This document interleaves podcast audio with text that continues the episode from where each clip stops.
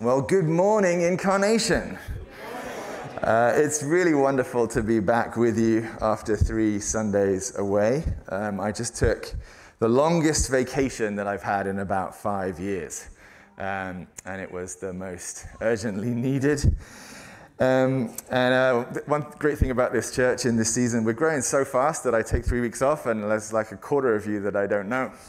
Um, so uh, I'm John, if, if, I haven't met you yet, um, and I look forward to getting to know you if you're new. I, I, actually feel kind of pretty new myself this morning, having come back. Um, but yeah, the, uh, the vacation that I took uh, was really, really needed because real life in 2021, I expect you're finding too, is just one crisis after another. And for me, some time away on vacation was a time to unplug, to silence the cell phone, turn off all the screens, put down the newspaper, um, and just sit with God in His beautiful world, resting in His care, and being with my family. And I got to tell you, it was lovely. Uh, we were up in New England at its finest time of year, and the sights were grand buildings and flower gardens and rocky beaches. The sounds were waves on the rocks and seagulls wheeling overhead. The smells were salty air and white lilies and thyme and lavender in the herb gardens. The feelings on the skin were soft grass underfoot and cool breeze in your hair, and the tastes were fresh caught lobster and homemade ice cream. And all of it offered some comfort to my soul. But, friends, I gotta say, it wasn't enough. It was not enough. It just wasn't enough this year. Not because it wasn't long enough, it was plenty long enough, and, and more time wouldn't have helped. No amount of time away from 2021 is going to deal with the reality of 2021. I knew as I took time off from the madness that at some point I was going to have to come back. And I'd be coming back to the Delta variant and 400 some Florida school children in hospital and half of my own family sick with COVID 19 and daily, daily prayers that somebody I loved would pull through to a devastated Haiti and a resurgent Taliban and whole nations collapsing to an angry population and an angry climate. And I found that my soul refused the normal comforts of vacation as insufficient, inadequate, not fitting to the scale of all these problems. And so I confess to you, friends, that I came back to work on Monday a little bit depressed. Uh, maybe uh, not for not getting what my heart really wanted, but for getting it and for finding it not enough. So on that first day back at work, the Lord Jesus met with me and he gave me something that was sufficient, something that was adequate. Because I looked at my calendar, and the first thing that I noticed on the calendar was that this week I had to prepare for the baptism of James Crowder, which we're all going to get to witness and to celebrate here today in just a few moments. And uh, as I was praying about James's baptism, the Lord whispered to me, Behold the body. Behold the body. And as I thought long and hard about these words, I realized that they meant two things. First, to watch what happens to James's body as he is baptized. And second, to watch what happens to the body of Christ as James is baptized. Behold the body. So we're going to focus on Job chapter 19 today, and it's a good time to turn there in your Bibles. It's page 429 of the church Bibles, Job chapter 19. And we're going to think first about our own bodies, our flesh and realize that our baptism speaks a gospel message to our bodies. What it does is it tells our bodies that they are worthy to be washed, worthy to be mended, and worthy to be raised. We heard Paul remind us this morning from 1 Corinthians 15 that when it comes to the resurrection of the dead, we can think of the body a bit like a seed, a seed that dies and is buried in the ground. And Paul says, What is sown is perishable, but what is raised is imperishable. It is sown in dishonor, it is raised in glory. It is sown in weakness, it is raised in power. So the body then isn't destroyed and done away with. Instead, it is raised. And also here in Job, deep in the Old Testament, we have that same message, the same faith right there at the end of chapter 19. But before we land on the message, I want to first notice the rest of the chapter. Um, and so glance your eyes over the first part of Job chapter 19 and just see in this chapter that there is not a problem in the world in 2021 that wasn't known to Job. Verses 1 through 6 talk about the torment of lies. Job says to his friends, How long will you torment me and break me in pieces with words? Verses 7 through 12 talk about armies that are going to war. Here's the Taliban right here in verse 7. Behold, I cry out violence, and I am not answered. Then verses 13 through 16 talk about betrayal and social disintegration. I want to read this whole section and I want you to think about the pain that we've experienced this year and last year within the church family itself. Job says, He has put my brothers far from me, and those who knew me are wholly estranged from me. My relatives have failed me. My close friends have forgotten me. The guests in my house and my maidservants count me as a stranger. I have become a foreigner in their eyes. I call to my servant, but he gives me no answer. I must plead with him with my mouth for mercy. That is describing the total breakdown of the social body. And then in verses 17 through 22, we find the breakdown of the physical body too. Job says, My bones stick to my skin and to my flesh, and I have escaped by the skin of my teeth. How many times have our friends and relatives escaped by the skin of their teeth this year during this pandemic? But then, as Sarah said to the children, out of the depth of pain and misery of his soul, Job declares in verse 25, But I know that my Redeemer lives. And at the last, he will stand upon the earth, and after my skin has been thus destroyed, yet in my flesh I will see God, whom I shall see for myself. My eyes shall behold, and not another. So, Job then is for us a model of faith in the midst of total devastation. And he brings us this morning the gospel message to our own hurting bodies. Friends, the gospel makes promises to our bodies. Do you realize that? It's not just to our souls, it doesn't just promise to save our souls out of our bodies, it makes promises to our bodies too, that they will be raised on the last day, just as Jesus' body was raised up on the third day. We, we, friends, will stand in our flesh. We will see God, our eyes to behold him, and not another. And this is so important. Because today, do we not need a message pro- a promise to comfort our bodies? Because it's our bodies that are so much under attack right now. Just this last week, I saw an x ray of a pair of lungs.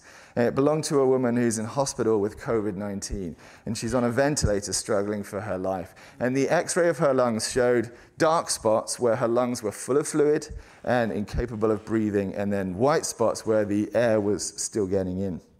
And as you looked at the x ray, the right lung was completely dark, full of fluid, totally useless. And the left lung had one white spot low down, about the size of a golf ball. And the commentary on the x ray said that this woman almost certainly wouldn't make it. COVID was going to win. She was drowning. The poor body. Lord have mercy. This week we watched dumbfounded on the news as hundreds of Afghan citizens fled Kabul, leaving behind everything they owned or had ever known, and clambered over one another to board a US military cargo plane to escape the new Taliban regime. And it was because they knew about the guns and the bombs and the beatings, all the fearful, depraved things that the Taliban does to people's bodies. And so it is with Haiti and the earthquake, people crushed in their own homes the poor body. The body is the first victim of evil. It bears the brunt of the fall. It needs to be comforted. But instead, do we not ourselves join with the world in ravaging our own bodies, filling them with junk food and garbage to comfort our hearts at their expense, tormenting them with stress and anxiety, drugging them to dull the pain, stuffing them with alcohol, binging Netflix while we sit idly on the couch, and then hating our own bodies for the natural consequences of those choices? And then, do we not theologize that since our bodies are so hateful, God must hate them too, loving only our souls, dying only to save ourselves, and looking forward as we do to the day when these rubbish old bodies can be discarded as so much trash and we can be free spirits? The poor body. So tormented, so hated, so maligned, and kidnapped and stolen and feasted on for another's pleasure. But, body, there is gospel hope for you too. You are not trash. You are not the plastic food container that gets thrown away after the meal. You too are fit to be saved, fit to be washed, fit to be mended. Jesus died for you too. He broke his body to save yours. And the symbol of our baptism is that we wash the body. Jesus commanded that we baptize new members of his family by washing their bodies in water. So, not by, I don't know, inhaling smoke or chanting or tattooing on symbols. It's not a sacrament for the inside, it's a message to the outside. The water is a promise to the body. Paul said that the symbolism of baptism is dying and rising. In the waters of baptism, we are united with Jesus in a death like his, as a promise that we will also be united with him in a resurrection like his.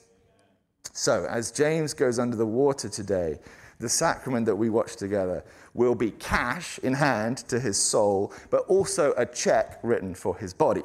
So, for his soul, cash in hand. James, you have forgiveness now by the blood of Jesus, the imputed righteousness of Jesus to stand before the Father, fully justified this day, as we spent uh, last year learning from Paul in Romans. But also a check in hand for your body to cash later, a promise of resurrection on the last day.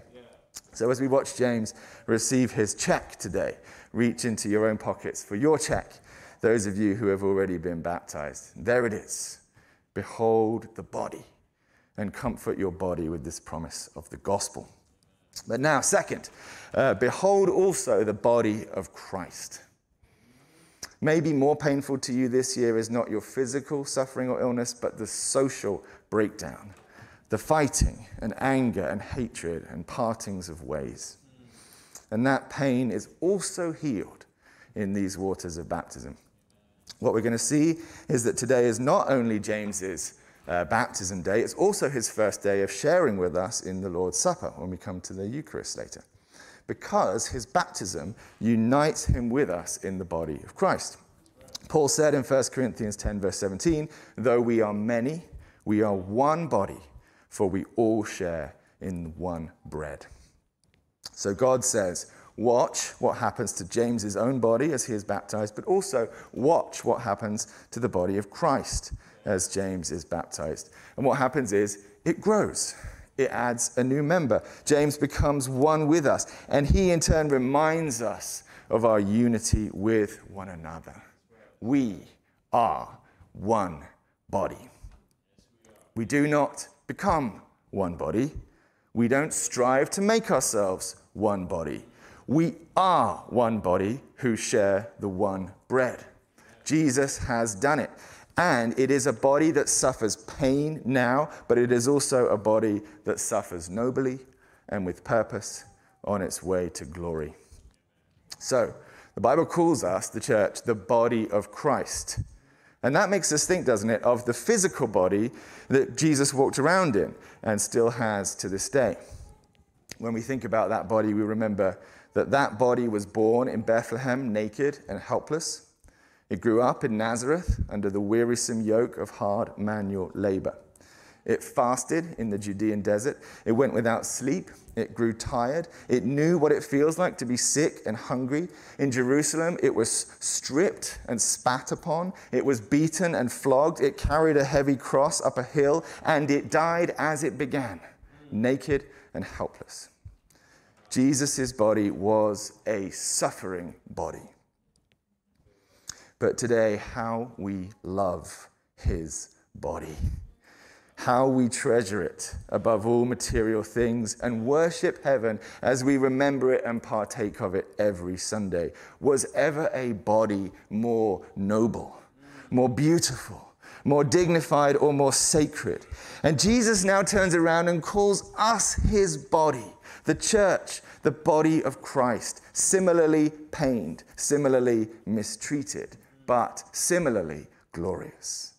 And we must love the body of Christ, the church, as Jesus loves her, just as we must love our own physical bodies as Jesus loves them. So you are not alone. You belong to me, and I to you. And we belong to him, and he to us. Whatever calamities come and whatever dark days lie ahead, we can say, my beloved is mine, and I am my beloved's. And I certainly find for myself that all the anxieties of this present moment are transformed by this reality.